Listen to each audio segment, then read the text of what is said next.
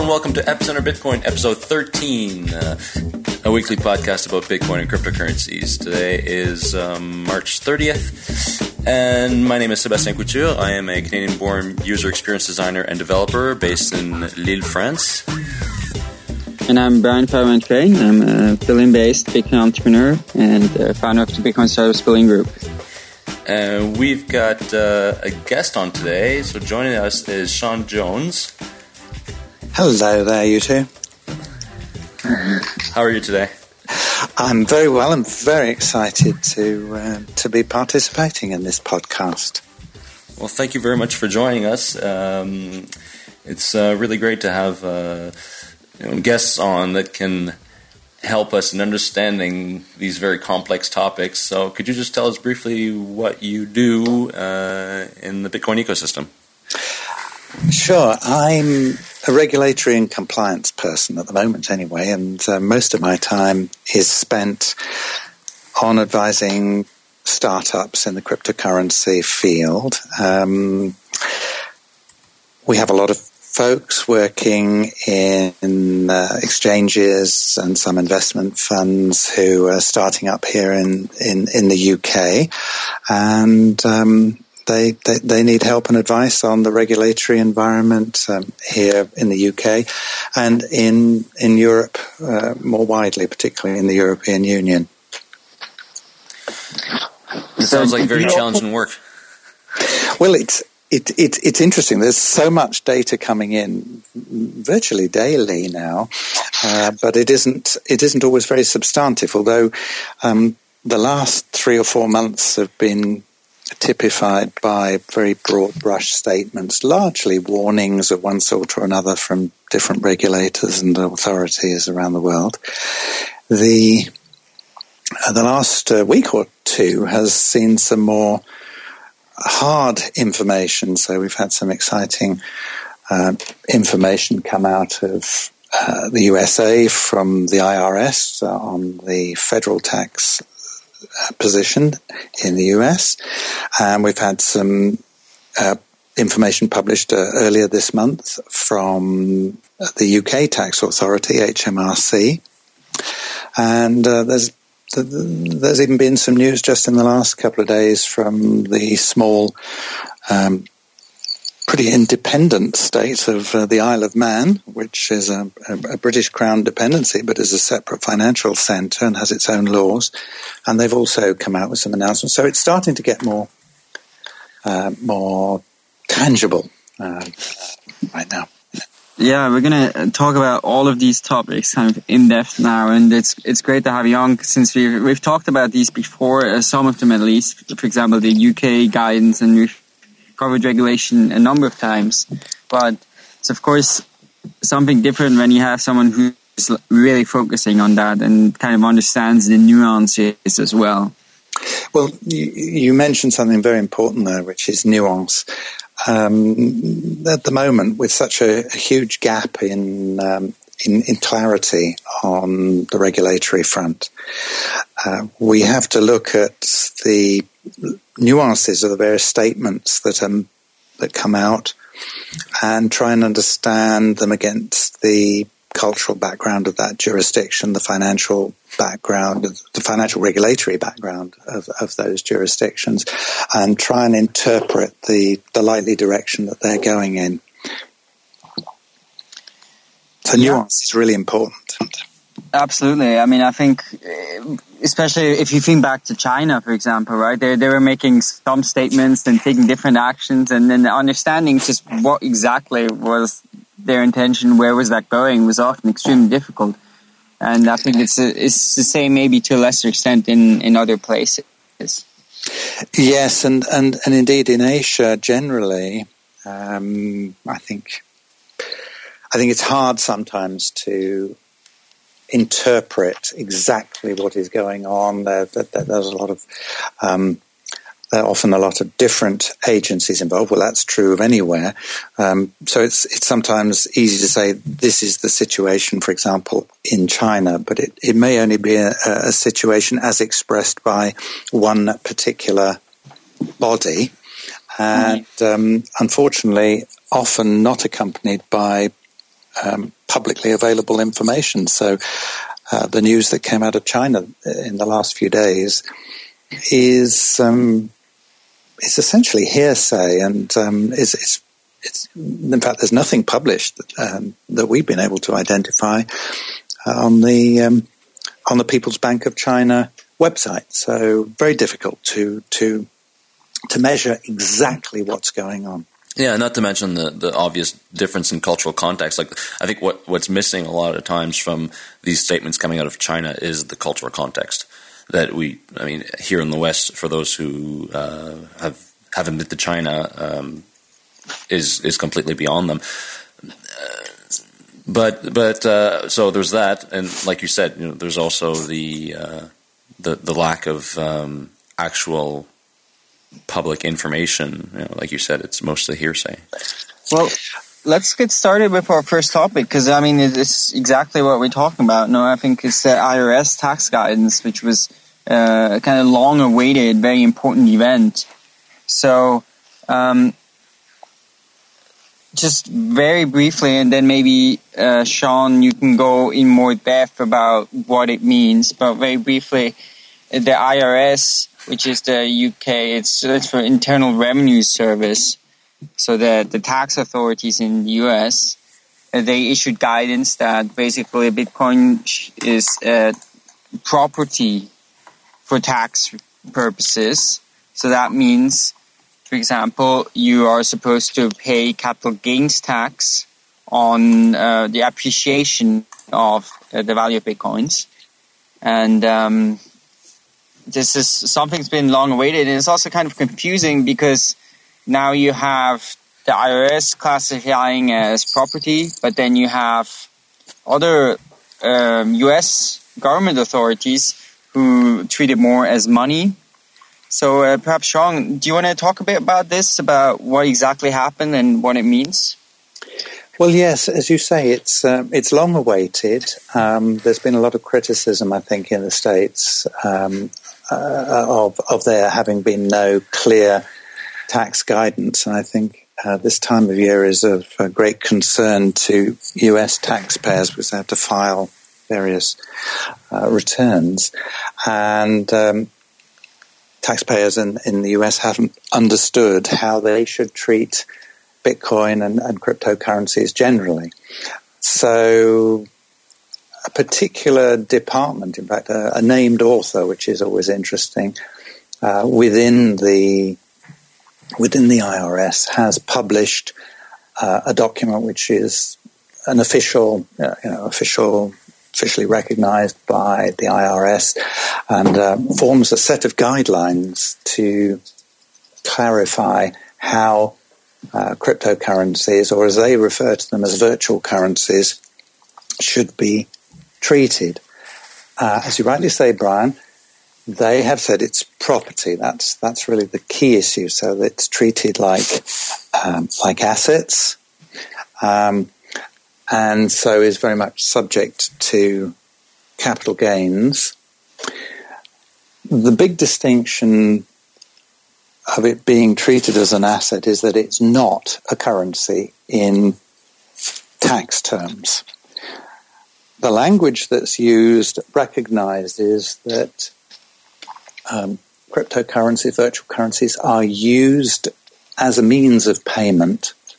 So it, it recognizes, if you like, its currency-like application, but makes it clear, as indeed most authorities who have said anything on the subject at all, have made it clear that it isn't legal tender, not legal tender in the States or anywhere else in any jurisdiction.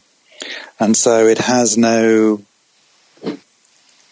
um, no role, if you like, um, as currency, as, as money in that sense.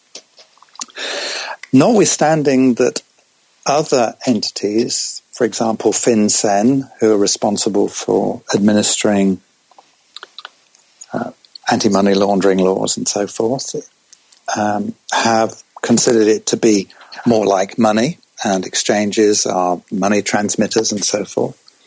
Um, for tax purposes, and, and there isn't necessarily a, um, a problem in different authorities viewing Bitcoin as something slightly different in different spheres. But so far as tax is concerned, it's a bit like any other asset, any other property. So are, are there other examples of um, uh, types of um, goods, assets, or, or similar things where you have this difference where, let's say, FinCEN considers it money, but the I R S considers it property? I I don't know of any specifics. I'm I'm not an American specialist particularly, and my scope is largely in in Bitcoin and cryptocurrencies. Okay. So I don't have any other examples, but it's certainly not unheard of in most tax regimes for different approaches to to be taken. And indeed, here in in the U K, there there is a, a, a maybe we'll talk about that later, but there is a, a difference between the way the uh, Financial Conduct Authority, who deal with regulation in uh, the financial sector, how they treat cryptocurrencies from how the tax authority treats it. So you don't think this is going to be a problem in the long run? What the, the, there are different interpretations of of what Bitcoin is in relation to whether or not it's currency. Um, no, I, I, I don't think so. I don't think that's a, that's the problem.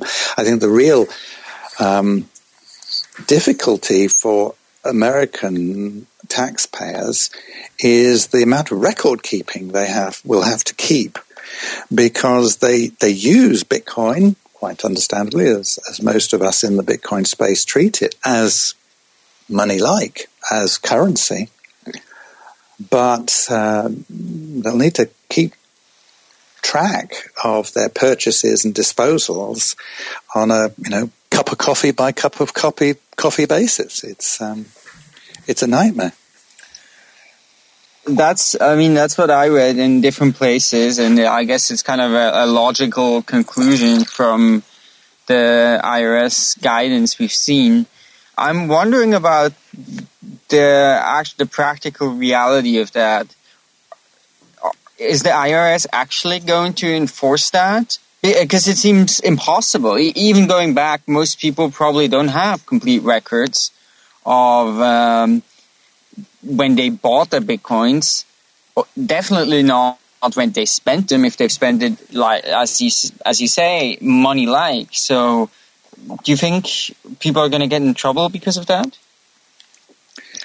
Well, interestingly enough, they say that these uh, this interpretation uh, of, of of existing rules, which they're now answering the questions on and, and making clear guidelines, um, is effectively um, not something new, but something that has always been the case. And so they're saying, yeah, you you know that, that you should have filed your your returns in the past based on uh, on. this set of guidelines. But having said that, um, they do say that uh, if you've got a kind of reasonable excuse, um, and maybe the lack of guidelines, I, I, I guess, is something you could argue as a reasonable excuse, um, means they might not um, might not impose penalties uh, for failure to, to file uh, proper returns in the past. Uh, Hopefully, folks will, will be able to make a good argument that um, in the absence of, of guidelines, they, they, they, they shouldn't be penalized. But as you say, in, in terms of keeping records, wow, you know, every time you, you, you, you spend a, uh, money on anything. I know where uh, you are, Brian, in Berlin, you've got a, a big Bitcoin cafe culture. Imagine every time a, a, a, some Kaffee and Kuchen had been um, yeah, purchased. Yeah. It's it's it's it's it's frightening to think but, what the implications might uh, be. I mean, I you know, if you think of kind of actual behavior, I'm pretty sure that no one's actually going to do that, or very few people will do that. I, I mean, people may do that with large purchases and and thing, or you know, you bought for a substantial amount of money as a kind of investment thing, and then and you hold it for a while. Then you know, this kind of thing works, but for people who use it regularly, this is you know, I, I think in reality people just won't do it. It's so much- yeah, there is a small exemption actually, uh, uh, which which which perhaps makes the cup of coffee example um, a little unreal. Um, there is a two hundred dollars per transaction um, exemption from capital gains tax. So oh. the individual cup of coffee actually doesn't necessarily create a capital gain. The, the gain arises because you've crystallized the value. So you, you start with a with a base value, uh, the the dollar equivalent of what the Bitcoin cost you, and or indeed if you mined uh, the, the the value of Bitcoin on the day it was mined. That's the base value.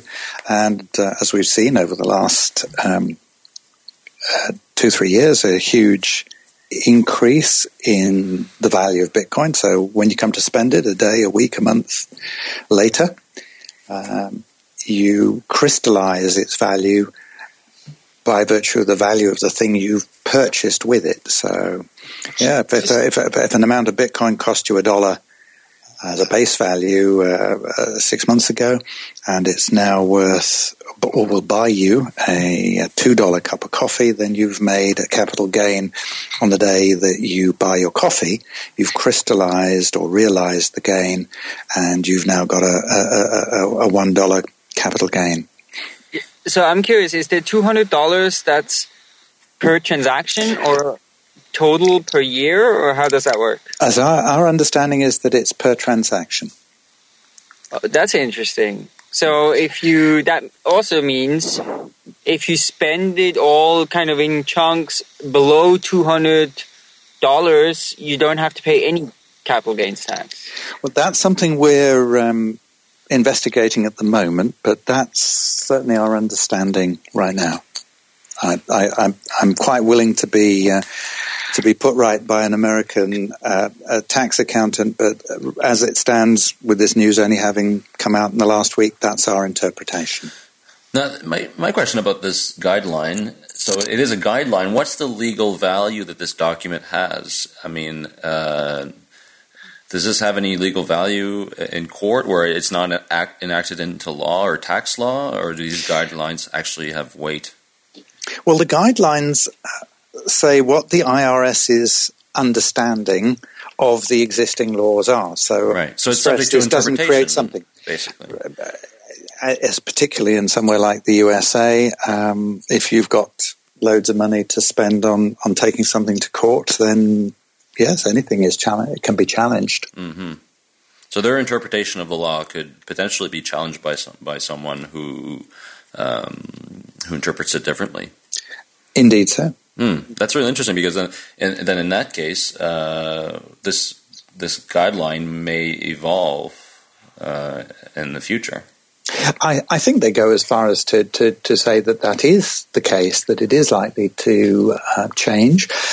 Um, interestingly enough, the, the U K's um, uh, brief that came out, which is a similar set of guidelines in a way, uh, says something very, very similar. Um, I think they even explicitly pointed out, right? They do. They yeah, they, yeah. they make it very clear that, you know, it's an evolving area.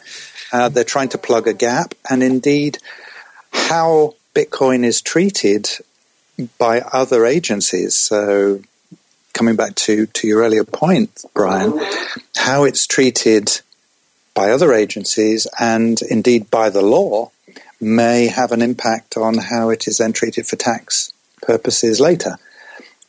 Now, what are your thoughts on actual enforcement? So, uh, we we talked about this. Uh, what, so, what do they call it? They they call it um, material materiality. So, this is the this is the idea that anything under a certain amount is not considered capital gains. So, yes, there seems to be a specific exemption on capital uh, gains below two hundred dollars per transaction. So it's it's it's written in the, the existing tax codes. That mm-hmm. is, um, you know, that, that would be the case with other. I think it was mainly put there to cover foreign currency situations where you, Wasn't it you know, you buy some for foreign currency because I, I mean, I may be wrong about this. I mean, you, you definitely know this better, but I feel like I saw somewhere that someone said the exemption, there is an exemption specifically for for foreign currency, but it doesn't in generally apply the capital gains thing, and uh, that it, it was kind of put specifically for foreign currencies, and that there was a possibility the same thing would be done for Bitcoin, which would be desirable, but I wasn't aware it was already well, the case. Yeah, I need perhaps also to, to clarify something. Um, this two hundred pound exemption um, uh, applies, as we understand it, um, on a per transaction basis, and it's only on personal transactions. So uh, this was, as we understand it, something that was to cover a situation where you would buy foreign currency for your personal use uh, when traveling, and that you weren't, uh, when you bought your cup of coffee uh, abroad outside of the U S, that you weren't um, you weren't going to be Uh, creating taxable events, a, a realization of any profit or loss. That's uh, that that that two hundred dollars. I think we've identified is a is a real amount, and it is a real exemption on a per transaction basis. Okay. So one thing we should probably touch on is we've been talking about consumers right now, or just regular people using Bitcoin, but this guideline uh, really kind of sets the the stage for how miners are going to have to uh, declare their gains, investors, exchanges, cons- you know, just regular consumers, also merchants and, and and companies who pay their employees in Bitcoin. So th- there's like a wide range of of different types of people that this could affect, and that all have their own specific um, um, uh, yeah specificities. But but by and large, Uh, any gains are treated as um, uh, are taxable in the, in the same kind of way, right? And and the income as well. So if you are an employee and paid in Bitcoin, or you're self-employed and you, you earn your income in Bitcoin, that's just the same as if it was um, something that was paid in dollars or euros, um, or any other currency. It's income at the time that you earn it. Right. If you're a miner, then it is income um, at, at the point in time where you successfully mine. So if you if you are successful in mining a block, then the value of the Bitcoin that you have mined on the day you've mined it is income. Um If you are a trader, um, you create income. If you're an exchange, you create income from your fees. Hmm. Are, are there any possibility, like situations where you could be potentially taxed twice? I know this in France. Um, uh, maybe we could kind of touch on if you're familiar with the the guidelines in France, but there's something where perhaps if you're um, using Bitcoin to as a merchant, you'd be paying the uh, the V A T at the sale of the product, but you're also paying V A T when you're selling the Bitcoin or something something like that. You're um, I don't know if you're familiar with that. Well, V A T is is a different situation altogether. That's a consumption tax. Okay, right. Um, and maybe we can talk about that one later on, because that's that's a minefield. V A T is is largely a European tax, although there are sales taxes in, in the U S. They don't work in the same kind of way, and there's something called um, G S T, which works in, for example, Australia, which is something similar to to V A T. Uh, but they're they're something they're something quite different uh, from from.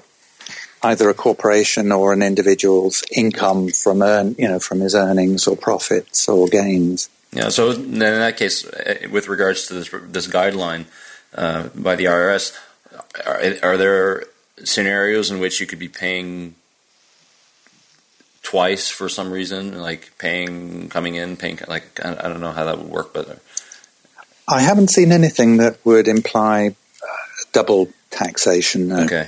No. Hmm. So what's your view? What's the effect going to be on the Bitcoin economy, the Bitcoin startups in the U S? I think that clarity is, or the lack of clarity, I should say, has been a, a stumbling block. It's something that's caused uh, businesses to be slow to, uh, to, to, to, to, to get underway.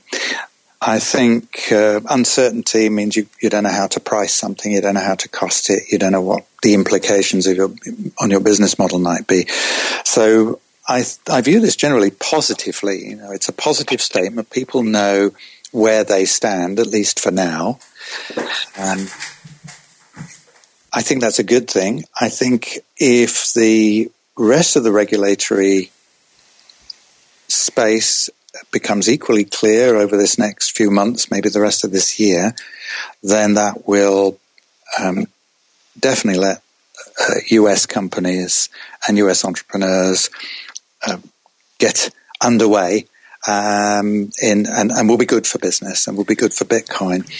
Unfortunately, the U S has uh, a, a, a tendency to, to regulate and regulate quite heavily, and regulate at a state level and at a federal level, and that all works out as something very exp- to be something very expensive. So some, you know, some American entrepreneurs look to start their businesses outside the U S. But broadly speaking, I think it's a positive step. People know where they stand. I don't know if the stance about capital gains realization will. Um, you know, the practicality of keeping track of, of, of, of every Bitcoin and unit of a Bitcoin that's that's spent is uh, is going to work. But as it stands at the moment, that's the treatment, and it's probably a common sense treatment given the rest of a U S federal tax um, system. So what's the one area, or what are the areas that still need regulatory uh, clarification so that we do get to the point that kind of startups, you know, know what the situation is in the U S and, and can establish their companies? Whether or not they need to register as, as, as money transmitters, um, I think the general feeling is that they do, and in some parts of the U S that's already been made quite clear. FinCEN have already issued uh, guidelines. I think that um, clarity across the states on on on, on financial regulation is is is really crucial. Of course, we've heard this thing about bit licenses coming out of, of New York, and um, that will be quite an interesting development. Again, uh, some may view it as being a uh, Uh, a burden, but uh, I actually think that it's been floated as an idea to allow uh, businesses in New York to, um, to to to have clarity, be able to do what they need to do. Interestingly enough, do it with um, something that's very specifically targeted at Bitcoin or cryptocurrency businesses, and then get on with, with starting up their their, their, their businesses. Do you think that's the way to go in the future? Is that there will be specific Bitcoin or cryptocurrency-specific regulation versus what's going on now, where you take existing regulation and you kind of say, this one applies to Bitcoin, and but not that one? Of course, if one could, if one could um, wave a magic wand, I, I think um, I think one would love to have Bitcoin-specific or cryptocurrency-specific regulation. Uh, cryptocurrency, I mean, not that I'm advocating that regulation is a good thing or, or, or not, although there are many arguments for why that should or shouldn't be the case. I I think the problem of making the, you know, the the, the square shape of cryptocurrencies fit the round holes of existing regulation is is, is a real challenge, because cryptocurrencies don't exactly fit anything that's gone before. They're bits of various things. Uh, it's very much a hybrid. Um, on one um, one forum last week, um, a, a noted lawyer in this space referred to it as a funky hybrid, and I thought that was brilliant. And that's exactly what it is. So we need clarity. We need to understand what it is in the law, because legally it's it's it's unclear. Uh, what is this thing? You know, it's it's not tangible, but it has rights associated with it, but it's not issued by anyone. I mean, the the the, the problem is that most regulation, particularly in the financial sector, is geared to some instrument or something having been issued by some some entity, and there is no issuer. So immediately we have a problem of trying to find out what it is. We have something that is at the same time a payment system, and um, in many parts of the world, here in Europe, of course, we, we have very specific regulation of payment systems and payment services, rather, that go with payment systems. Um, real challenge. Um, yes, I would love to see such regulation as there will be, be very specific. But, of course, that requires a huge amount of political will and a great deal of time. So I don't think we'll see that anytime soon. I think this is expected, though. I mean, we, we, this is what we've talked about so much before, is that we, it's kind of expected that uh, Bitcoin-specific or cryptocurrency-specific regulation isn't going to be coming out uh, very soon, and that for the for the meantime, or at least uh, as governments and, and central banks start wrapping their head around it, it's going to be, like you said, f- fitting uh, uh, square pegs into round holes. Mm. Um, there, there's something I wanted to get your your guys' impressions on. So this is, you know, much needed regu- uh, uh, guidance, and it really kind of clarifies um, f- for for businesses and individuals what, what needs to be done in terms of taxation, which is been awaited for a long time, but um, effectively, like what my impression is that the, you know, this is very burdensome, and like from an administrative point of view, and that it might in fact scare some companies um, away, and uh, just because of the, of the the burden and the time and, and money that it's going to take to track every transaction, um, for instance, and that companies might move to other places where regulation is a bit more lax, and um, where there isn't very clear guidelines, but they're freer to do uh, what they choose without uh, much scrutiny from um, government bodies, like, I don't know, the Isle of Man, for instance, or other, other European jurisdictions. Um, so there there what, are what certainly some lower and, and, and uh, more lightly taxed uh, jurisdictions. Uh, and I think you'll find that in any event in this space. I mean, there was a there was a, an exodus of um, American business down to Panama um, around about a year ago um, because of the lack of clarity, the lack of certainty, and I'm sure because um, you know, the tax regime there is is beneficial, although the bureaucracy is greater. So you you have some. some different trade-offs. Yes, the Isle of Man and perhaps some of the other more developed offshore jurisdictions are, you know, for businesses, are certainly very attractive. I, w- I want to um, briefly talk about one more thing regarding to this I R S thing, and then maybe we can uh, move on to the Isle of Man and those other topics. Um, w- from my understanding, what I read, is there, because the question is also right now, you spend, you buy something with, let's say, one Bitcoin, and you bought at different times in the past at different prices. Uh, so the question is, like, what's your, the base level from which to calculate your capital gains? And uh, I saw, I, I don't know what your view on this is, but I saw some people mention that the the way this should be done is by something called first in, first out. Yes. Thing. So, correct. Yeah, there are there are there are a number of ways of approaching capital gains, and our understanding is that you can apply different um, different methods, although presumably they have to be applied consistently. But the default method in the States, as I understand it, is first in, first out. So, uh, the oldest, you know, you you, you consume your Bitcoin, you realize your gains, or indeed, I suppose, crystallize losses in some cases, um, uh, based on the, the oldest that you purchased. Of course, you have uh, the most ideal scenario is when you've got uh, a, a, an exact amount of Bitcoin that you've You've purchased in one transaction and you close it out in another transaction, like for like. That's dead easy. You can match them. But in reality, people are receiving bitcoins and they're going into a pot and they're then um, being spent at a different rate. And uh, in that situation, first in, first out is, is the default position. However, there, there are alternatives. One is last in, first out. Uh, so the newest uh, in to your pot could be treated as the as the as the first to be spent, and there's also a system of averaging your cost over over time over that pot.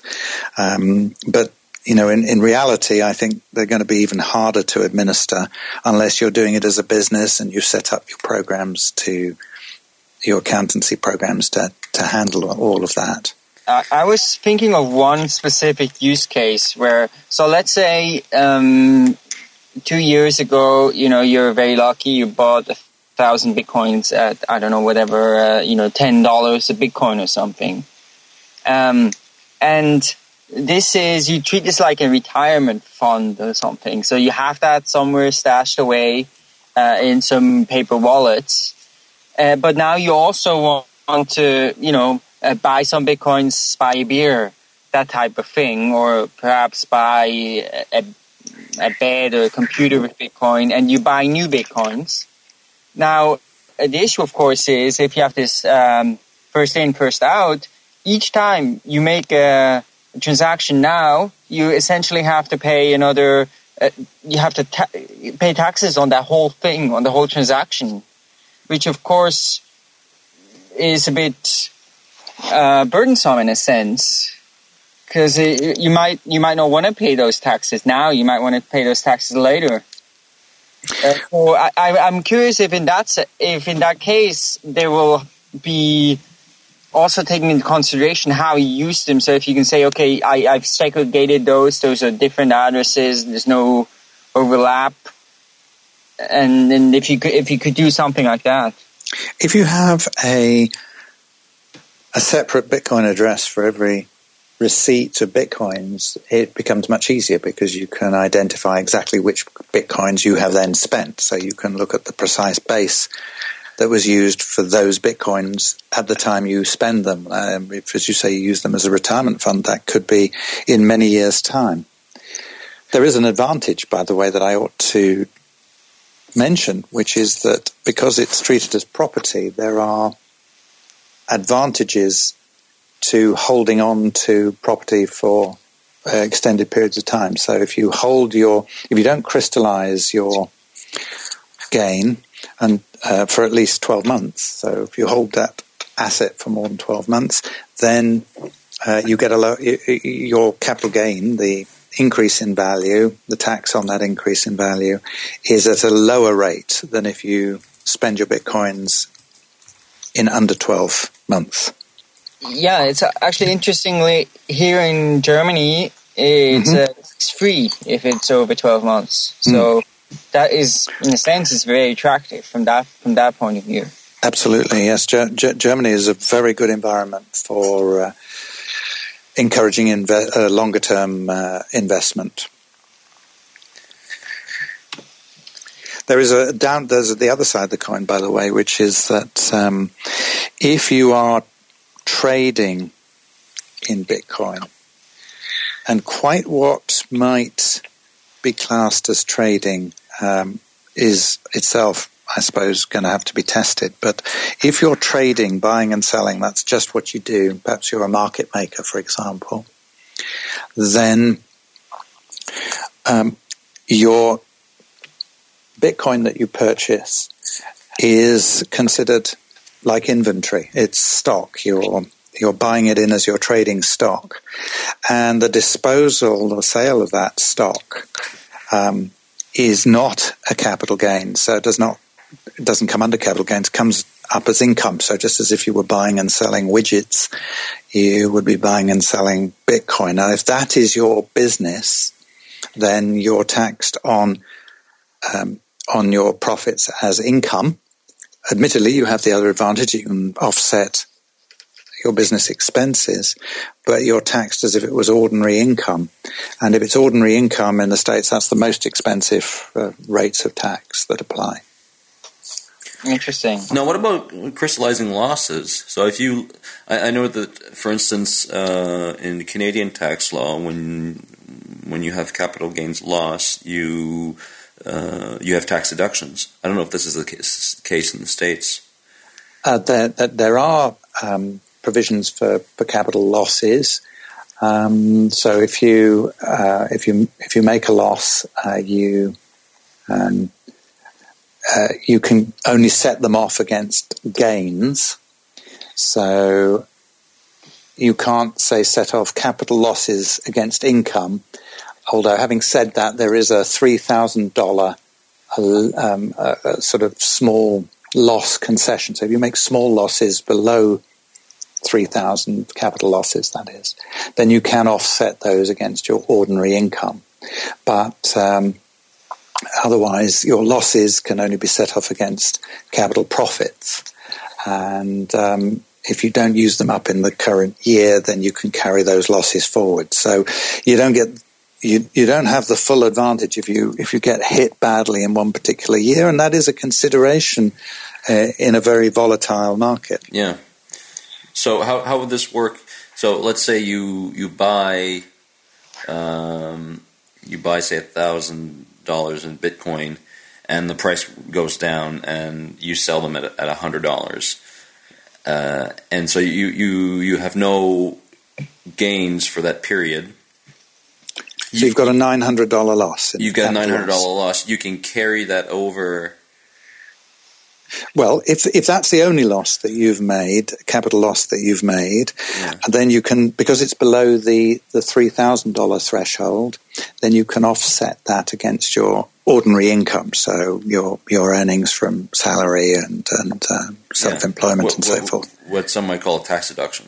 It is. It's a, you okay. can deduct that against, right, against okay. tax. However, um, let's say that you Um, you'd made a loss, a capital loss of four thousand dollars, uh, so it's it's above that threshold, then uh, you need to, uh, you, you won't be able to use all of it up that year unless you've made other capital gains. So if you, I don't know, if you bought some, uh, uh, some stocks and they've done particularly well and you've made capital gains, you can offset your Bitcoin capital losses against your other capital gains.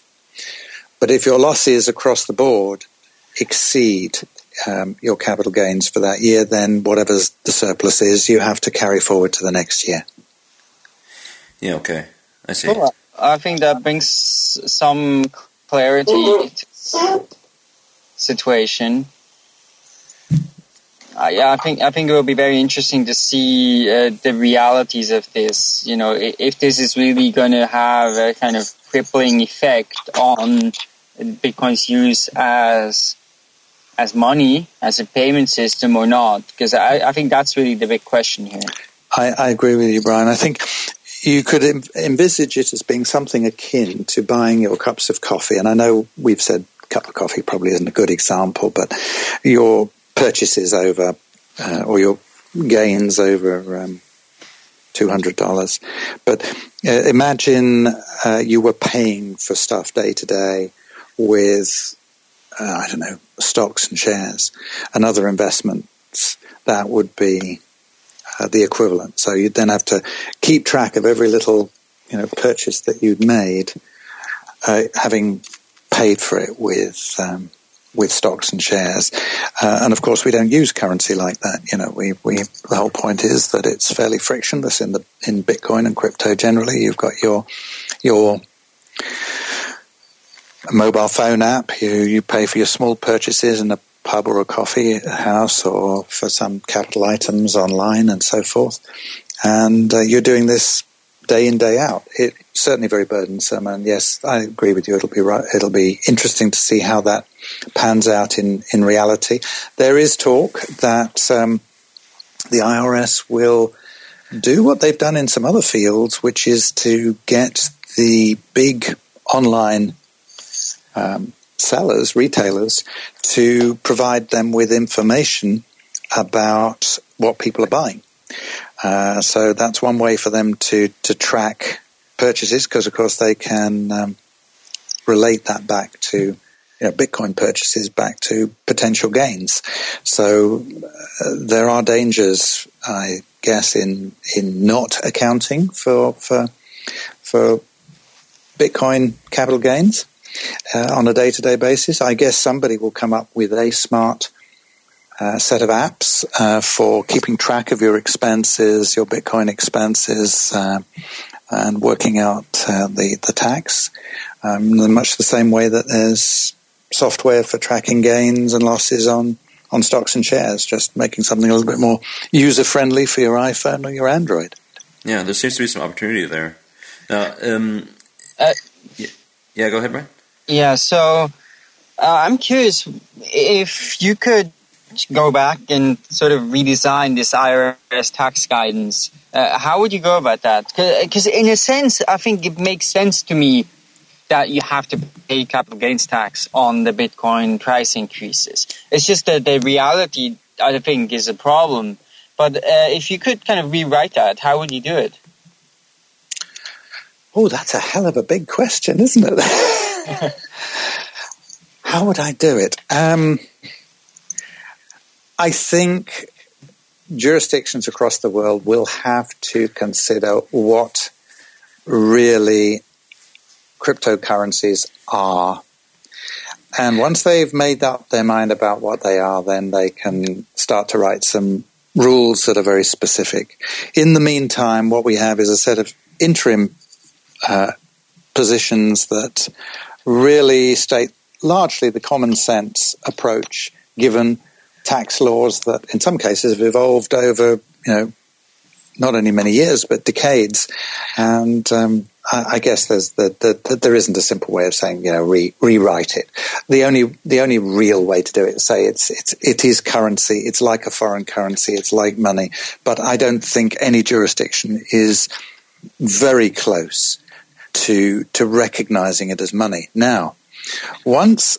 But, but if a single was, jurist, sorry. If it was recognized as money, would that mean uh, the appreciation of value of bitcoins would be completely untaxed, or how would that work? Well, no, no, that's not necessarily what I'm saying, because in the States, as I understand it, over and above that uh, two hundred dollars um, limit, uh, you can hold foreign currencies, you can hold balances in in, in foreign accounts, but you're still going to be you're still going to be taxed on on um, on the change, you know, on the change in, in value. I think, though, that there's a difference in the way that it would be applied on a uh, on a, on a, a, a you know a, a spend by spend, an individual transaction by transaction basis. But um, no, I, I think it's the problem of it being not the not the, the legal tender of the country that you're taxed in. I mean, that's actually the real problem. So that's the solution. We just make it a legal tender.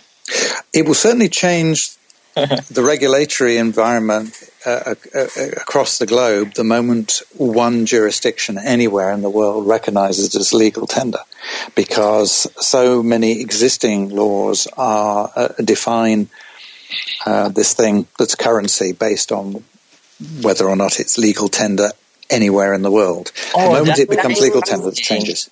I've never thought of this before, but so if any any country in the world somewhere uh, classifies this as legal tender, this would have, for example, implications as well for yes. what the I R S does with it. Um, quite possibly, yes. I would imagine it, it will do so in the States, and it will certainly do so in Europe, yes. Yeah, but you know what also is will make this kind of...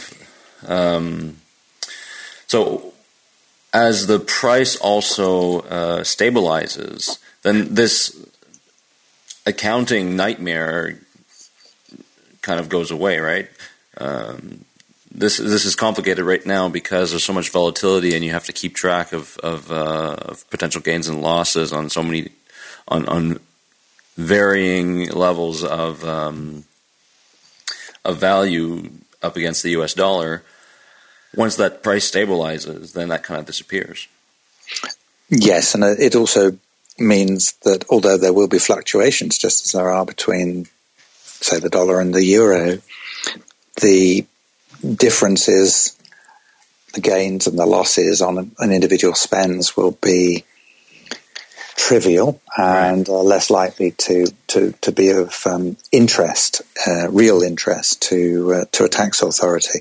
Of course, now it's very interesting to tax authorities because uh, there's a lot of windfall tax revenue to be had from anybody who who um, you know acquired their Bitcoin at uh, at, at, at sub one dollar or sub ten dollars or sub a hundred dollars. Mm.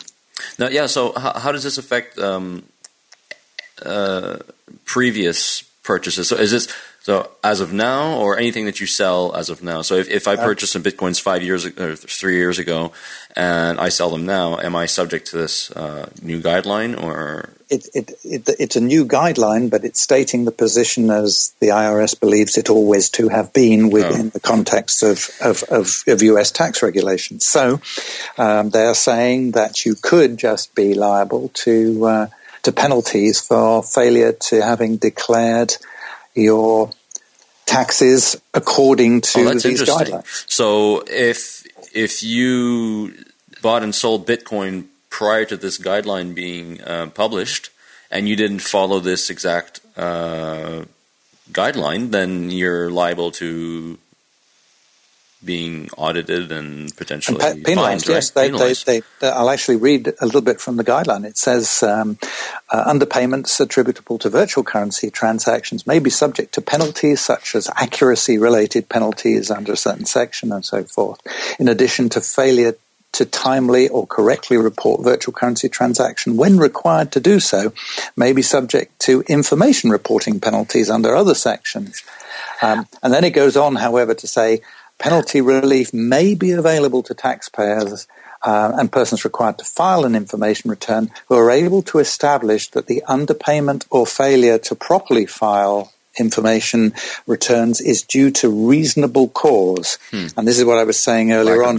You know, you could say lack, lack of guidelines. Of guidelines. Reasonable mm, cause. You could certainly argue that that, you know, um, Uh, was was reasonable cause, but you know they, they they may counter that, of course, by saying that um, you know the guidelines only say uh, clarify, if you like, the IRS's understanding of the laws as they have always been. So um, you know you should have got legal advice or tax advice, and uh, if in doubt, file, and so on. So yeah. I, nobody knows quite how that one's going to.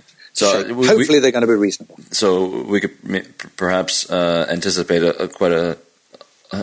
a few people uh, and companies refiling, perhaps, for prior years. I don't know if that's possible. I, I, I think that uh, U S taxpayers uh, with potentially large gains that have occurred as a result of maybe early acquisition of Bitcoins would definitely be wise to definitely, uh, I think, folks in, in the U S who acquired Bitcoin early on relatively low values would be very wise to uh, book an appointment with their uh, tax accountants and, if necessary, with their attorneys to interpret uh, the impact uh, of this new guideline. And I guess a lot of uh, American tax and legal professionals will be very happy with uh, with this situation. I suppose so. Create some work. Absolutely. More jobs. That's what we want, right? That's what yeah. we want in the Bitcoin in the Bitcoin space, and of course, hopefully, you can pay your your tax accountant and uh, some lawyers, certainly in the States, uh, in Bitcoin now. So that, that that should be good.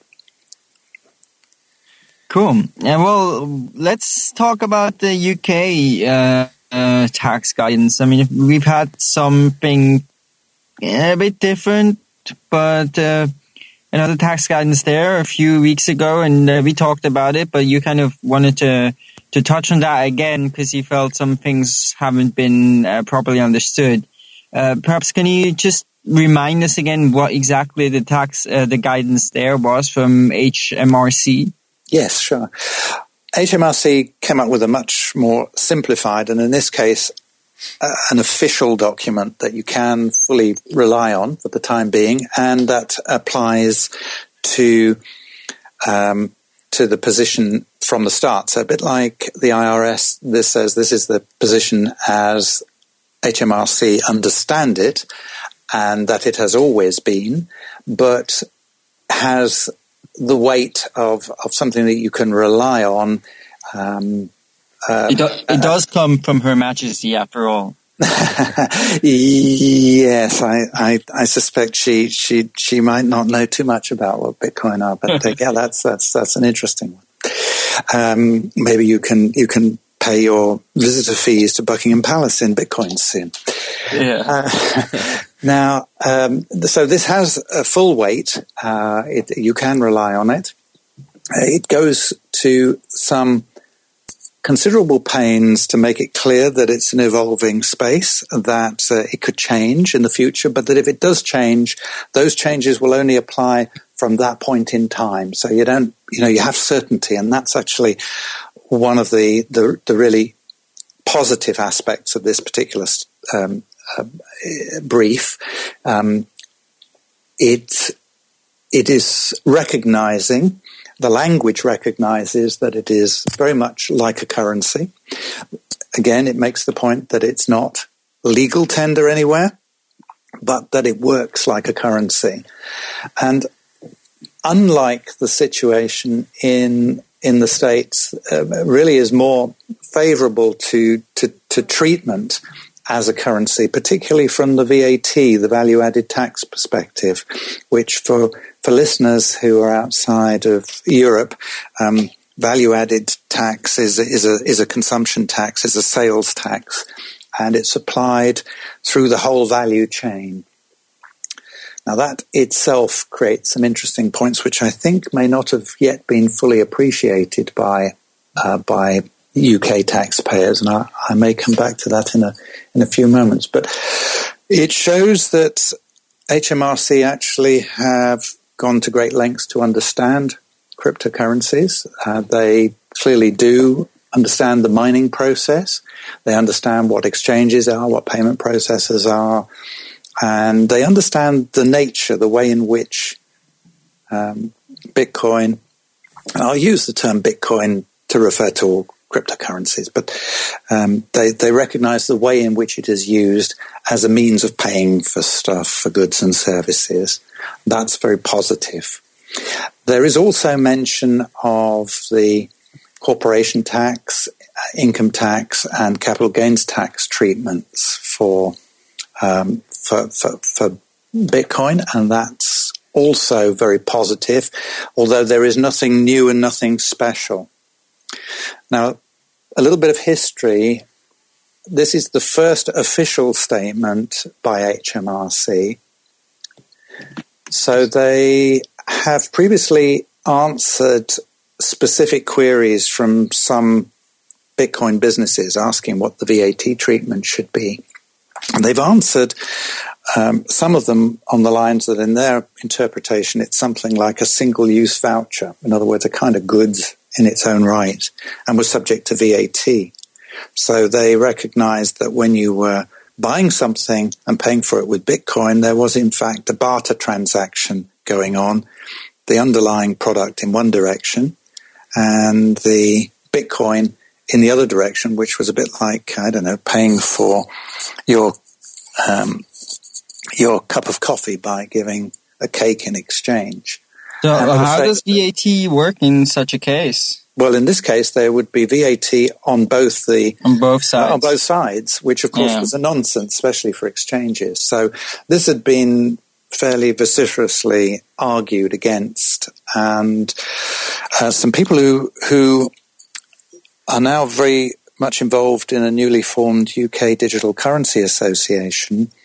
Uh, made representations to the policymakers rather than perhaps middle managers at H M R C to really, um, you know, uh, come up with a with a, a more sensible approach. And this brief that came out at the beginning of March is that is that uh, response, and it recognises that people use it in payment, and as such, there's no V A T on the, the means of payment. So uh, it's it you're buying your cup of coffee and you're giving something like money in exchange, and it works like money for V A T purposes. The money itself doesn't have V A T on it. That's great news. That's that's brilliant news, and it's common sense. Are that's you Does it say anything about the thing that the U S talked about? So what you have to do with an appreciation in the value of your Bitcoins? Yes. And um, it, it, it there is very similar to um, to the U S. Um, it relies more on saying, actually, we don't think, we H M R C don't think there is uh, anything special about Bitcoin that isn't otherwise addressable within the current Uh, corporation tax for companies, income tax for individuals, and uh, capital gains tax for individual regime. That that that, that everything is otherwise answered uh, under those under those rules. So, yes, you have a similar process where you realize a capital gain when you buy your cup of coffee, um, or a capital loss in some circumstances. In other words, the difference between the base price, what it cost you um, to to acquire your Bitcoin, and what you uh, what what it's worth at the point where you spend the Bitcoin. However, the the regime in the U K is much more um, much more lenient. There are allowances. Um, We have a new tax year starting uh, this week on the sixth of April, so the limits change very slightly. But uh, I'll talk in round numbers. There's about eleven thousand pounds of um, exempt exempt amount that or you capital can gains. have as a capital gain in any yes. one year across all your capital gains, and um, that is much higher, I believe, than in in most Uh, Uh, jurisdictions, yes, it's and um, it, it's very generous, and it means that you can make that capital appreciation um, without. Re- I mean, you do have to keep track of them, but you really don't need to keep the detailed records of every dif- every individual spend. I believe when you've got fairly trivial amounts involved, I think you can you can if, as long as you can, if necessary, prove that you had trivial amounts and what you spent was trivial, then obviously the, the, the gain is going to be trivial. So do you think that this is a, the type of the, like the contrast between the U K and the U S and how they interpret Bitcoin and, and what it's uh, classified as? Uh, do you think other European countries are going to be moving more towards this kind of private currency um, representation, or more leaning towards uh, what what the U S is uh, saying in their guidelines? Yes, the, the, the U S don't seem to, to have this notional concept of a private currency. And indeed, in, in the U K, there isn't really, a, a, a, a strictly speaking, a uh, something recognized as a private currency. But I believe, Brian, in, in Germany, you have such a such a thing as a as a private currency. And uh, yeah, BaFin came out last year with uh, with a statement that said, you know, Bitcoin and cryptocurrencies definitely fitted in that space. So rules that sort of already exist for private currency. I think, yes, it does, because it's a very convenient Um, hole in which to to, to, to place this uh, this square peg. I definitely think there's been a rounding off of that square peg. Uh, at the moment, you can uh, you can class it as something that, yes, it's an asset. It's not legal tender. It's not strictly speaking currency, but it works like currency and it's used like but currency. I th- I think this is a pretty. Also, you know, if we come back to the question I was asking before, like, you know, what would have been a better Uh, I R S guidance. I, I think if that same thing, instead of, you know, the two hundred dollars you talked about, if that was ten thousand dollars, uh, but perhaps in an aggregate over the year or something, just like you said, for the U K, I think that will make it all a lot more reasonable. So if you could kind of say all the small purchases, don't worry about it. But then if you bought, you made like a significant investment in Bitcoin, you held that and then you sold that, well, then you do need to pay those capital gains taxes. Yes, and the problem is when you're saying, well, what would be a better way to write the guidelines uh, in the U S? Of course, the guidelines only represent the an interpretation of the current position. So you're talking there about changing changing the tax system in yeah, the U S, that's right. And that's more yeah. challenging.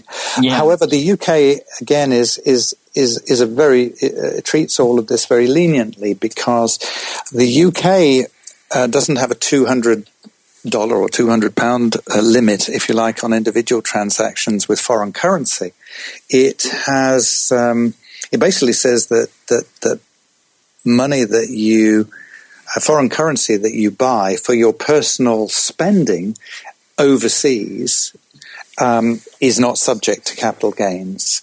So, you know, if you if you if you, if you live a very lavish lifestyle, you you you could exchange quite large amounts of Of, of of of money for, for foreign currency. So long as you spend it overseas, you could uh, you you would avoid any capital gains. Now, what would really be nice is if the um, if H M R C, and they have quite a lot of discretionary power here to sort of come up with these kind of um, waivers and exemptions. If they were to to widen that uh, and take out the um, take out the overseas element, uh, that would be really um, very useful, because then money that you, Bitcoin that you purchase for your personal spending, so they're distinguishing there between things that you use for, for trading and for, for, for business purposes.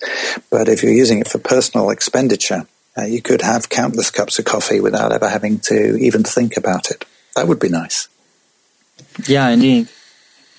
Uh, I guess I have one more question I want to throw in here briefly. Uh, you talked that in the U K, you know, you don't have to worry about V A T. Does the I R S tax guidance have any implications for V A T? Um, I can't think of any, because they don't have a, a federal, they don't have a V A T system in the U S, and um, they, the sales taxes are either state or, or, or state or level, lo- or okay. local level, even um, yeah. quite local. Uh, so I don't think there's any anything similar to, to that. But it's interesting that you've taken us back to V A T, because there is something that um, probably isn't yet fully appreciated, and that is that there is still a tax. A V A T burden in the system for miners and for exchanges.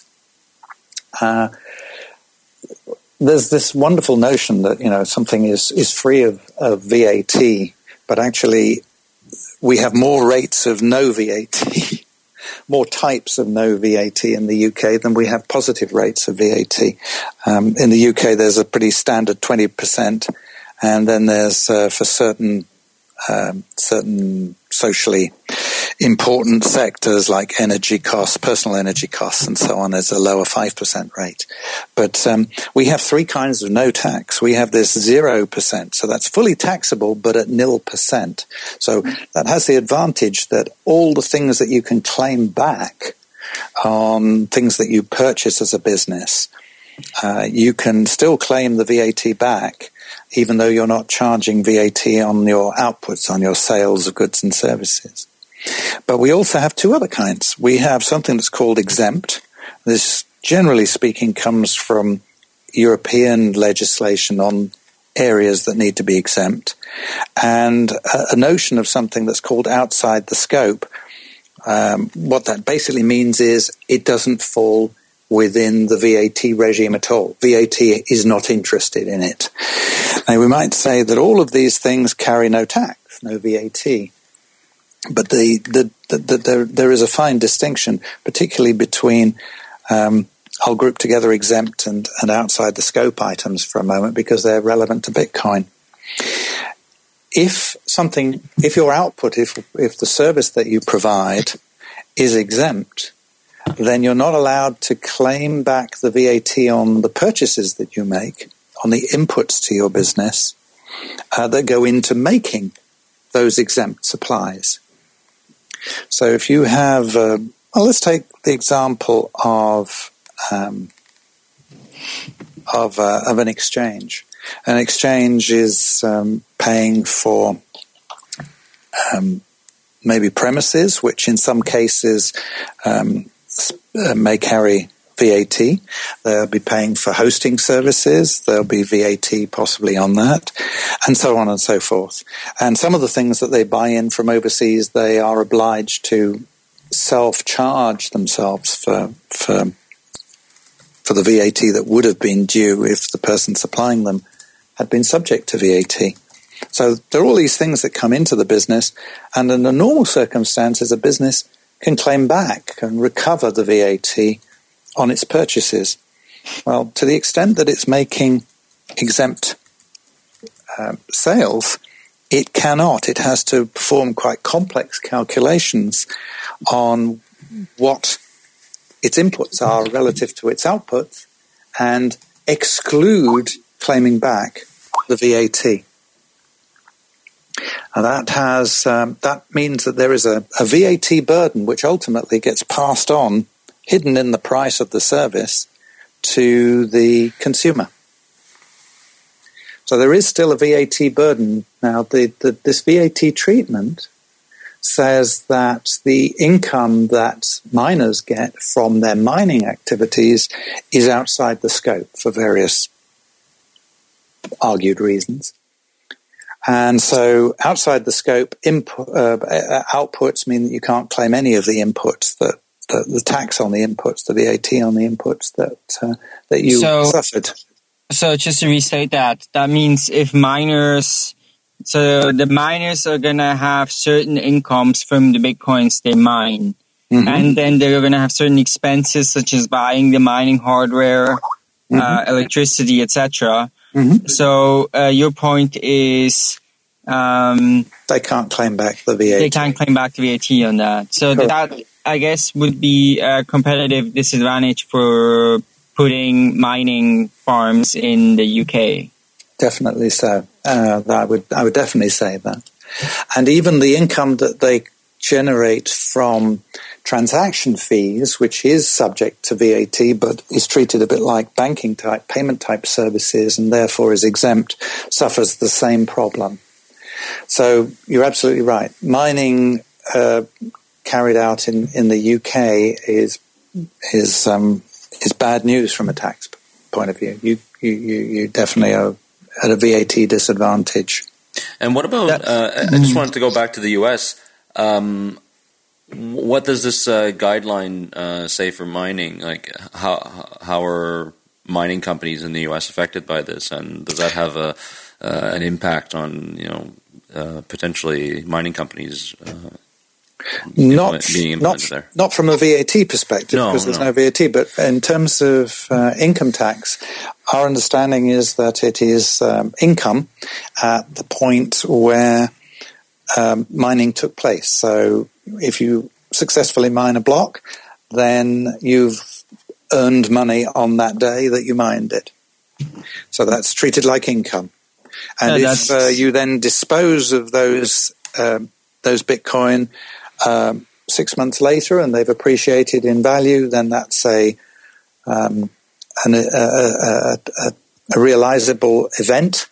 And any increase in the value of those Bitcoins that you mined is at that point, that later point, um, uh, grounds for um, capital gain. Okay. Yeah, that, I think that's completely sensible. Uh, I guess my kind of takeaway on this is um, so that it's interesting to recognize the differences between countries. Uh, and how they're treating Bitcoin, like this is something we've said a hundred times before, um, and which makes life very interesting for people like you, uh, who who work in, in this in this space. Um, but ultimately, I, I think it just makes things complicated because uh, for for businesses, but also for consumers, because in the end, uh, consumers are using Bitcoin across borders and. Um, And that might have an impact on how they can use Bitcoin, you know, maybe to purchase something online in a different country, or uh, that might scare some people off. Or I think, generally speaking, your main consideration as a taxpayer anywhere is the tax regime in the country where you pay tax. Um, so. If you live in the U K and you're subject to U K taxes, that's that's the place that you need to concern yourself about the tax implications. Um, if you um, are in the States, then it affects U S um, taxpayers. If you're a U K or French or German uh, taxpayer and you happen to do business in the States, I don't think you're going to have to worry too much about um about your tax position, unless you you spend, um, I think in the States case, uh, more than one hundred eighty-three days a year in the States, right, or you have businesses that you've established in the States, then then then you may become liable to U S tax, and then you have to think about all the U S implications. So go live in, in, in some tax-free exotic island, you know. Do all your Bitcoin business from there. yeah, yes. we, we we could record live from um, from the middle of the in Pacific Ocean. I mean, I guess this is not such an absurd point to, to bring up. No, after all, there's been all these efforts to, uh, you know, these seasteading ideas. So you'd have kind of uh, autonomous countries that are in overseas territory. And I've also heard that some people are trying to uh, build up something like that in Central America, kind of like a Hong Kong-like place. And uh, there is a real question whether, you know, at some point Bitcoin businesses will move to such places, because, of course, the big advantage is as well, if you're uh, one hundred percent cryptocurrency business, often it doesn't matter where you are. You can go anywhere. So, I mean, I, I know some startups here in Berlin, for example, and they're, you know, located in Malta or uh, in different places, but but not here because it doesn't matter for them. Um, a- absolutely the case. Um, Bitcoin is is is global. Uh, the currency doesn't belong in any particular jurisdiction. It's ideal uh, for, and it's based on the internet, which is where. So it's everywhere. So, yeah, yeah, you're right. It's, it's, I, I guess this ideal. breaks down as soon as you have the intersection with fiat currencies, right? Bum, if bum, you need- bum. Intersection with fiat currency. Problem number forty-seven. Well, some people consider it n- nearly problem number one um, yeah. because, of course, it's, it's, it's there that you have the friction with the traditional banking system. And f- for businesses that are either on the ramp on or the ramp off, like the gateway businesses in Bitcoin, um, they're the ones who struggle because they, they, they have to exist somewhere where they can get a, a banking relationship. And that right now is hard enough anywhere. Yeah. Um, uh, just if we no, but come back just, to, our... to illustrate that, that most, most problems that we, that we have uh, that we can uh, pinpoint are most likely happen at the intersection with fiat and Bitcoin. Like, yes. Yeah. How wonderful so, if we could all just work within a crypto economy. That would be brilliant, wouldn't mm-hmm. it? So uh, a question regarding this, uh, the U K tax guidance, because at the moment there's not uh, functioning, as far as I know at least, a U K-based uh, Bitcoin exchange. And uh, from my understanding, at least one reason is that it's been extremely difficult for uh, U K Bitcoin startups to get bank relationships. Uh, do you think this is going to change with this new tax guidance? Do you think uh, we will see more, uh, perhaps proper Bitcoin exchanges in the U K?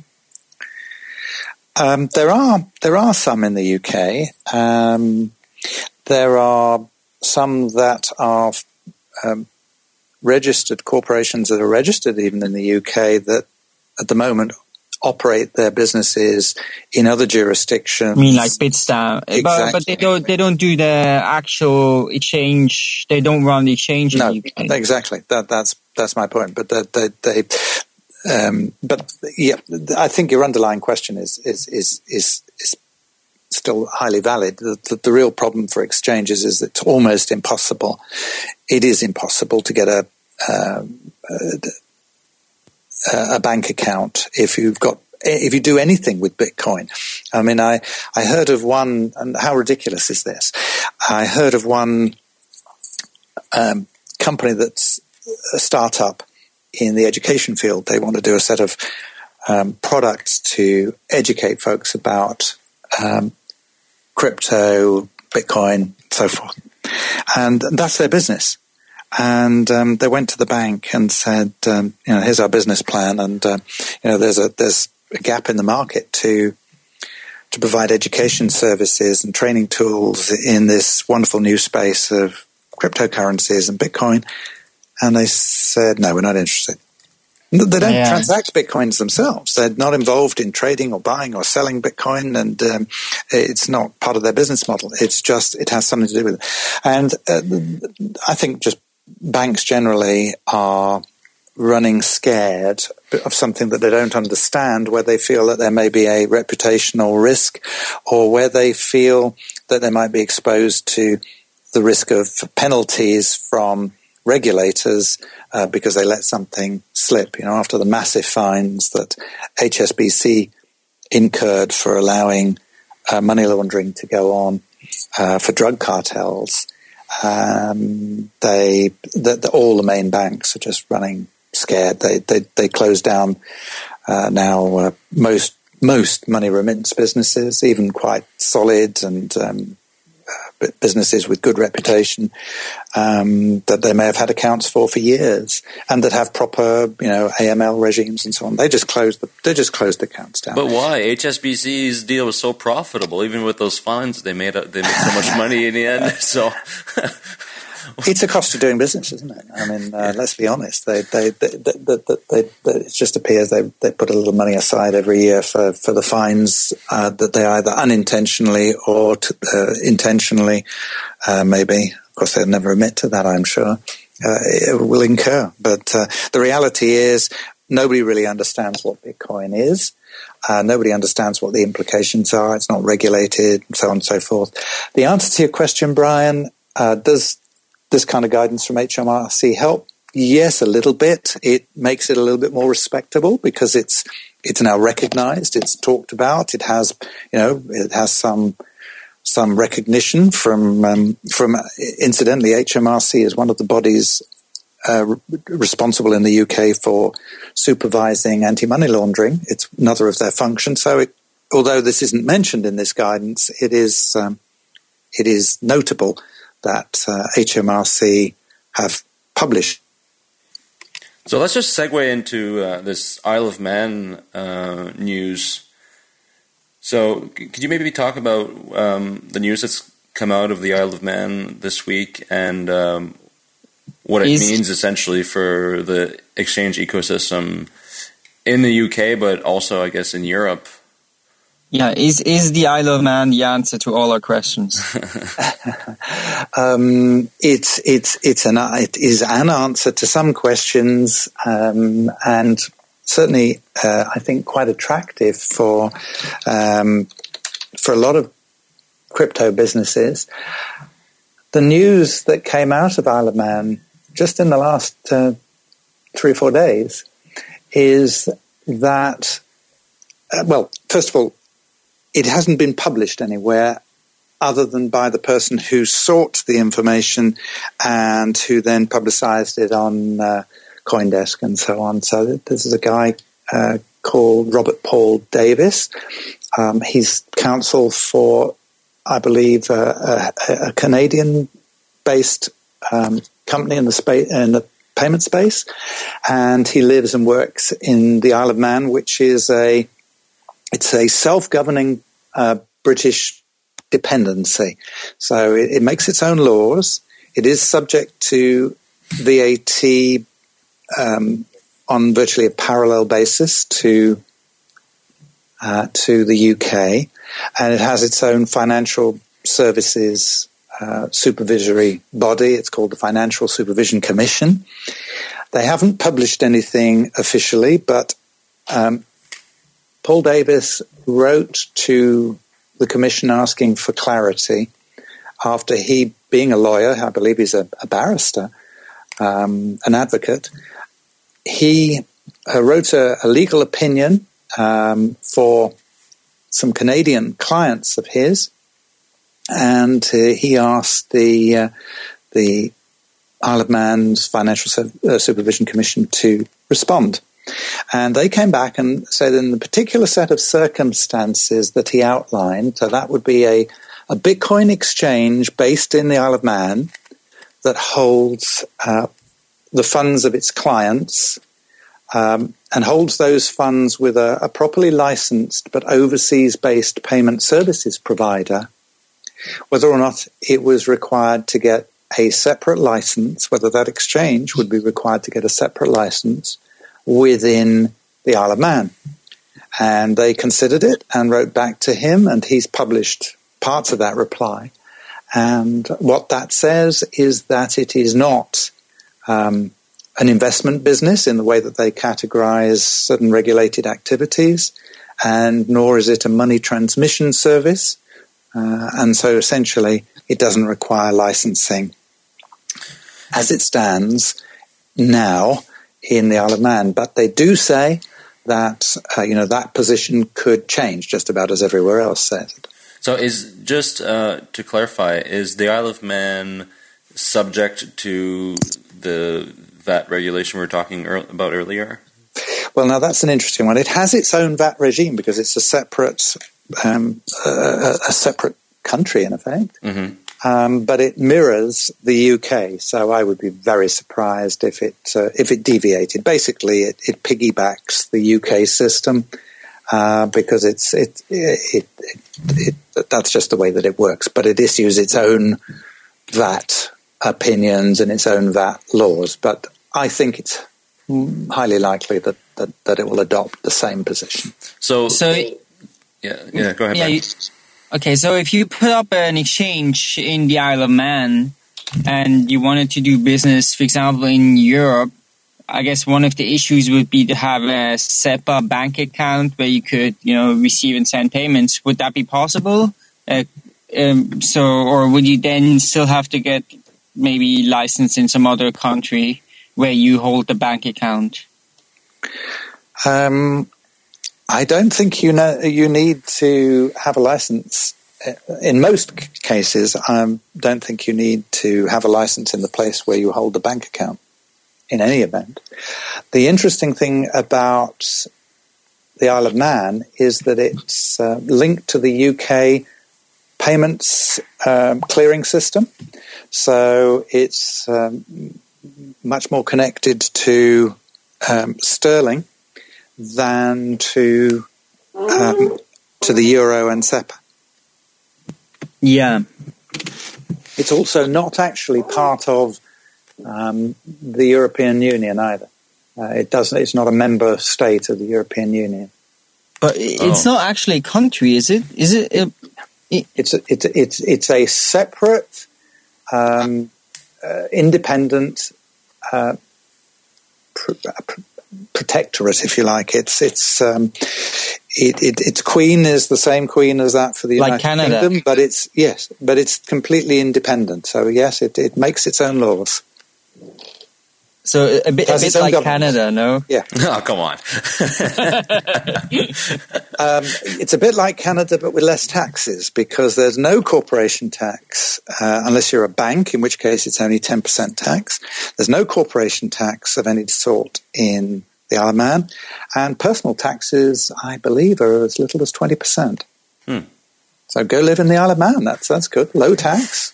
Your business isn't taxed, only you're personally taxed, and you've got a very uh, lenient regime at the moment for Bitcoin. Good place for. In fact, there's the rumors of, of quite a number of Bitcoin uh, exchanges wanting to set up now in the Isle of Man. Now, the fact that they're not actually in the European Union and much less part of the Eurozone, uh, you know, so like Brian was saying, how easy then would it be for exchanges to? To, to set up there. I guess my question is, are we going to see all of Europe's exchanges uh, move to the Isle of Man, or all, all the new ones, are they are they going to be coming out of there in the next few years? I, I certainly think there will be some um, uh, uh, some Bitcoin exchanges um, set up. There, that some are already rumored to be quite advanced stages and have just been waiting for this kind of announcement to, to yeah. gain some clarity. Again, this uh, is nothing so official. This is just uh, it, it's it's reported, it's reported by by, by, a, by a barrister who works as a, a, a counsel for one of the uh, one uh, Canadian payment organization. So I guess you know it's it's it is reliable, but nobody has seen this uh, the original of this document, and as all reported. Um, information like this, it very much depends on the context in which it was written. And again, this so is the, this is interpretation, much like the U S guideline. Yeah, but it, right? you know, this is this is this is better in a way because mm. this is about um, whether or not a financial regulator wants or in, considers th- th- this Bitcoin exchange to be subject to its um, its regulatory jurisdiction. And it's saying it's, it's hands-off. But then in the U K proper, um, forgive me for putting it like that, but in, in the United Kingdom, the same is true of the Financial Conduct Authority, which is the, ma- uh, the main financial services regulator. Um, it is also, it hasn't unfortunately published anything, uh, but uh, pretty much every Bitcoin business has, has approached uh, the F C A to say we're a Bitcoin business. Uh, are we required to to uh, uh, regu- register with you or become authorized with you, depending on the circumstances? Um, they've sent they've sent away saying, no, you're a Bitcoin business. We we don't regulate Bitcoin businesses. Go away. Hmm. So the U K is is is, is also a, a, a, at the moment a, a, a very desirable location Um, For, for Bitcoin businesses, given the, the tax position, given the regulatory environment. Um, it's ideal at the moment. Um, the only thing is that the taxes are a, a little bit more than um, than they are in the Isle of Man. And the problem there is the banks. No, it's uh, banking well, the, relationships. My understanding, they do have their own banks in the Isle of Man, but yeah, um, I meant in the U K. But perhaps that would be better in, in the Isle of Man. That well, banks will actually be open to that. Well, the rumor is that uh, at the moment, for similar reasons, the the, the, the sort of indigenous Isle of Man banks are not um, willing to take on Bitcoin-related business themselves, but um, the hope is that actually there will be some light touch regulation uh, in in the Isle of Man, um, hopefully sooner rather than later, but um, I suspect it will take a while, um, uh, because once it is regulated, it is uh, believed that Isle of Man banks will be much more, um, much more willing uh, to um, to take Bitcoin businesses. I mean, they're basically, it is said, they are just waiting for some yeah. some regulation to show that it's respectable business and to understand the A M L implications, and they're hot and ready for, for, for, for Bitcoin businesses that are properly run. Because obviously, as with most of these small islands that uh, exist around financial services, they are challenges to the mainstream. They they want some competitive advantage, and uh, that would be great for the for the Isle of Man economy. Interesting. Well, I think uh, we're kind of towards the end of our show. Now, uh, you mentioned before the U K Digital Currency Association. Uh, is there anything else you want to touch regarding to that or talk about? Well, you mentioned earlier on about the situation in China. Um, it is confused because it's all hearsay. Someone's, you know, this news agency report, I think the one that broke the news originally retracted it quite early on because it made out like it was some kind of new ban.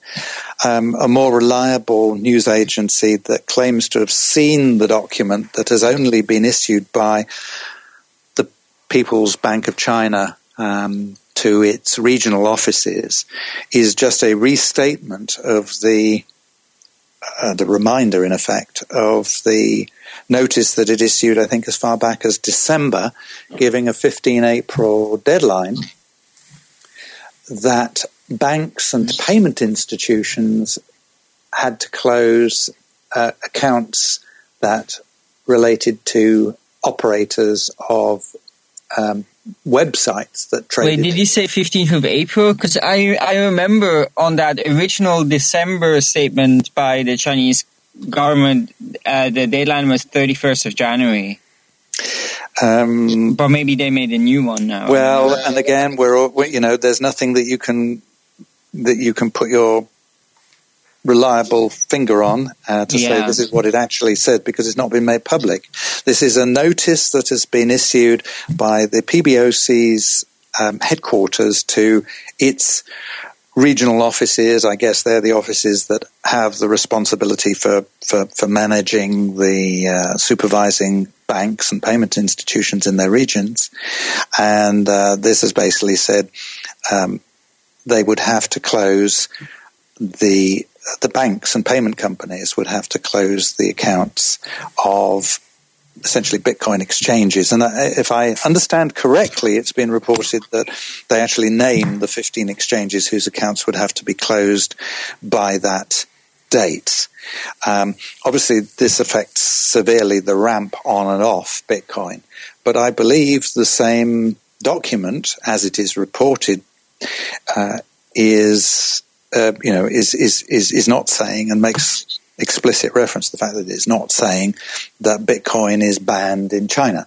That uh, Bitcoin can be transacted between individuals. It warns them that uh, there are risks associated, just as pretty much everywhere has.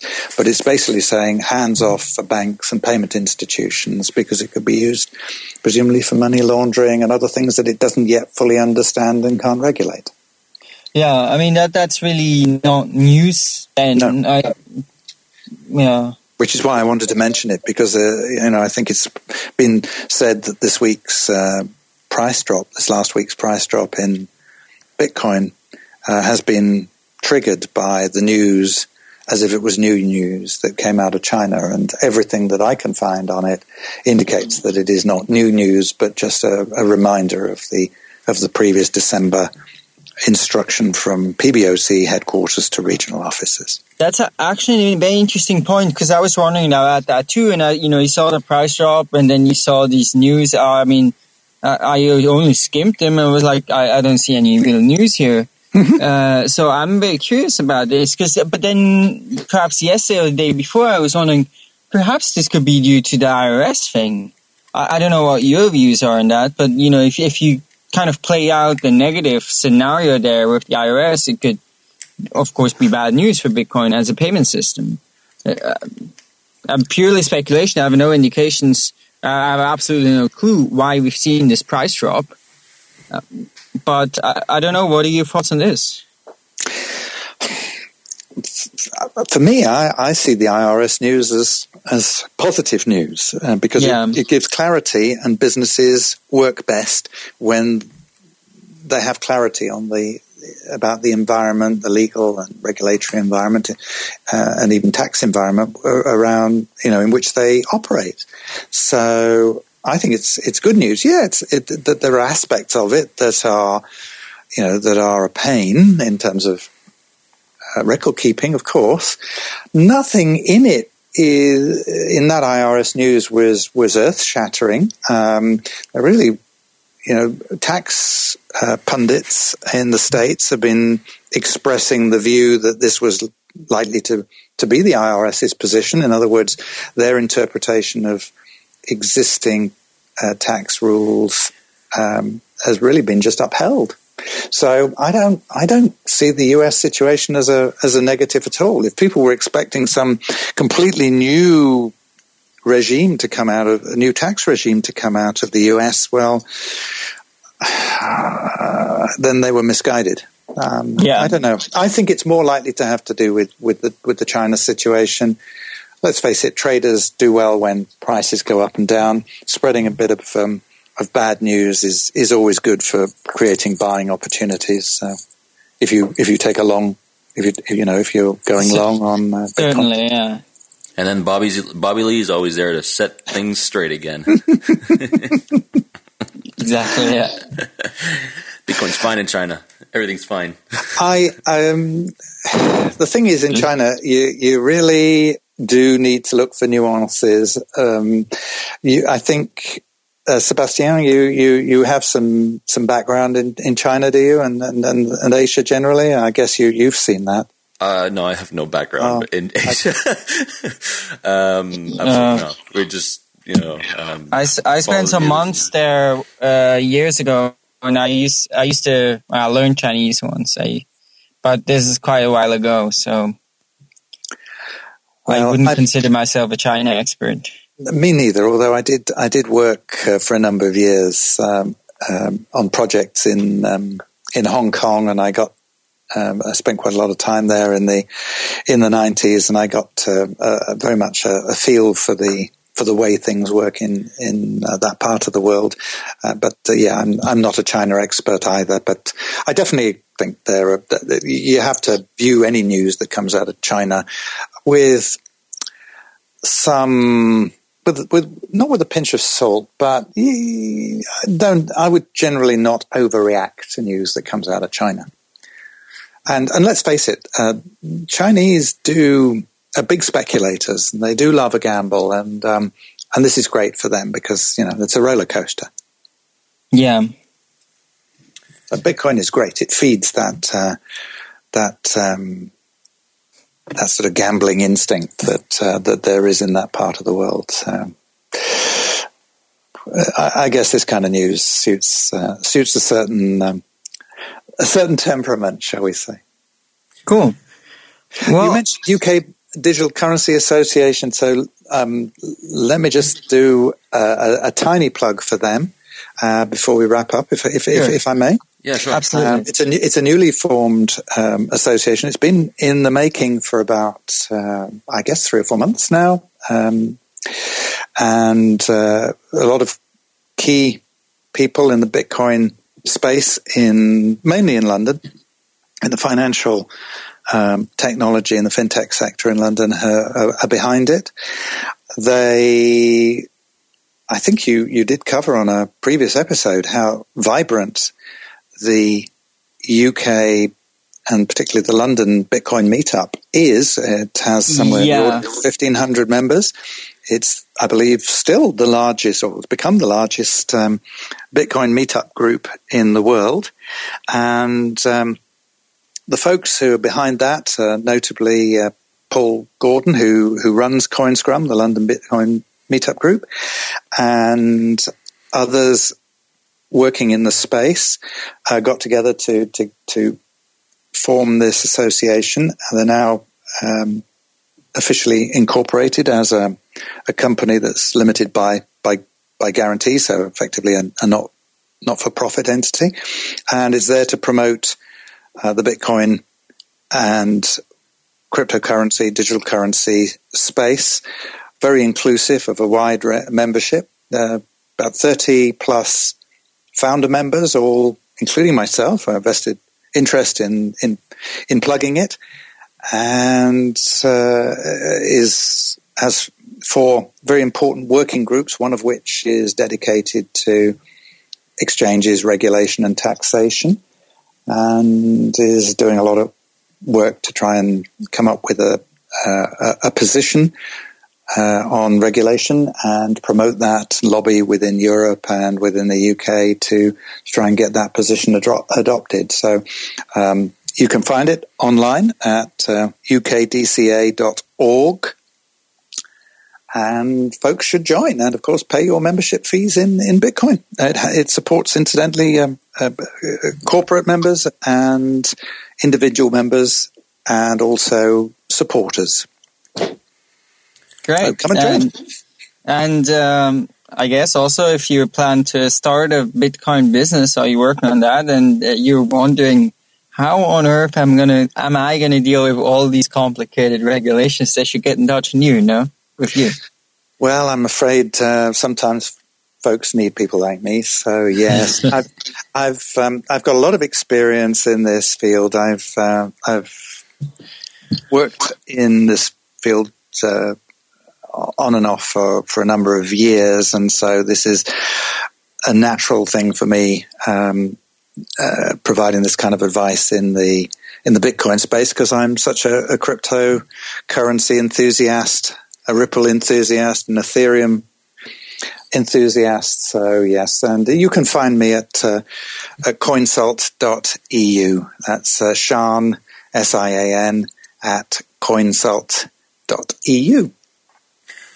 Well, thank you very much, Siân, for coming on and uh, and discussing these very complex topics with us. I mean, uh, we definitely uh, needed somebody with your experience and your knowledge to come in and, and, and, and help us understand and help our audience understand. So it's very much appreciated, and uh, we'll definitely want to have you on again in the future uh, when more of this kind of regulation, regulatory news uh, comes up.